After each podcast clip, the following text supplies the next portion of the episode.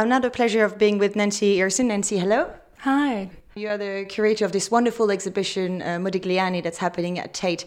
First of all, it's a major retrospective. We're expecting about 100 works. Can you tell us what is the point of this exhibition now? To do this exhibition at this moment in time feels incredibly relevant. Really, our show is a celebration of a young artist coming to a city and really inventing himself. You know, that's an experience that so many of us can relate to. London is a very international city. Can you tell us, in regards to that today, how international was Modigliani at the time, being Italian living in France, for example? Paris at the turn of the 20th century really was the most exciting city if you had any kind of artistic inclination you had a wonderful legacy of artists, uh, the Impressionists, Toulouse-Lautrec. You had lots of places to show your work. So you had state-sponsored exhibitions, you had independent exhibitions, you had different kinds of studios you could work in. And so it was a real magnet for those early 20th century artists. And they came from all over Europe. They even came from, from Latin America, from Mexico.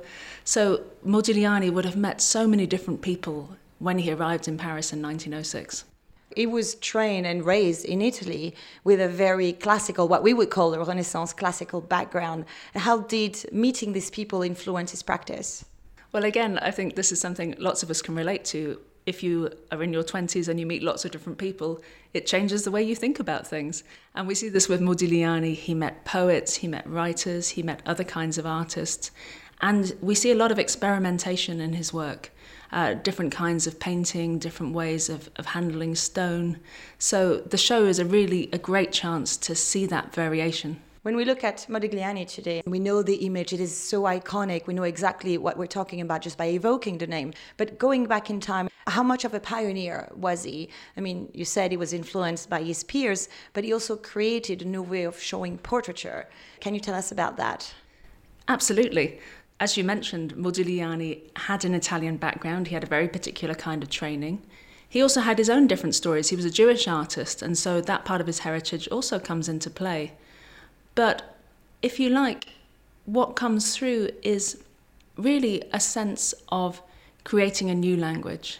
And I think that's what makes him so special. It's a different way of looking at things. So we recognize his paintings, these wonderfully elongated figures. Sometimes the eyes are blanked out, sometimes the colours are quite subtle. That language comes from a variety of different places. So, in some ways, Modigliani crossed the old and the new. He had a very classical training and he had that wonderful Italian background, but at the same time, he was exposed to radical culture in France.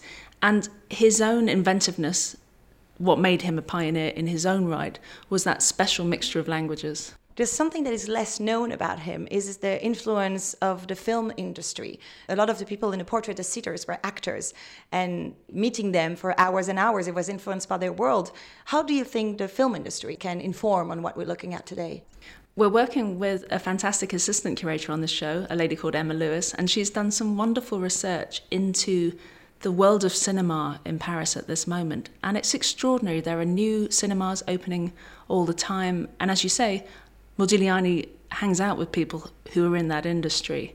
And I think it informs his work in different ways. Some of it is the glamour, that wonderful sort of stylization, the heavy makeup, the, the sense of composition that comes out of the cinema. And then in other ways, it's also a sense of the rapidity of images, you know, how fast life is, the pace of things. I think the, the pace of Modigliani's art, the, the experimentation, is also, in some more abstract ways, influenced by the cinema. Last question I wanted to talk about women because obviously it's a very um, current topic. Back in the days, also, Modigliani was working with a lot of women. What was his relationship with them? There's been a lot of myth written about it. What can we say with today's lens about what happened then? Well, we know that Modigliani was beautiful, and we know that he knew a great deal of women. We don't want to deny that he had lots of lovers uh, and that, you know, he was that kind of character.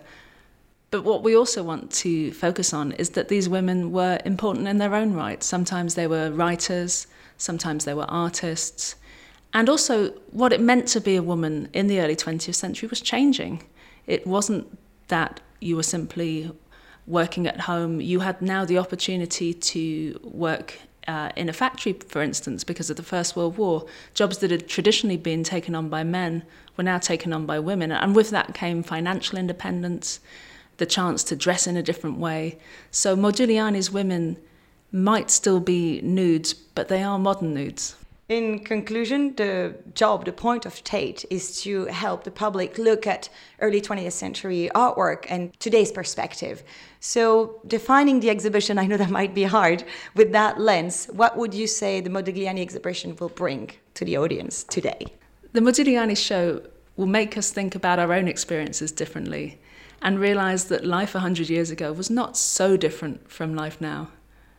At the same time, just such fantastic artwork. It really is an amazing opportunity to see some of the best art of the early 20th century. It sounds like such a treat. Thank you so much, Nancy Ireson.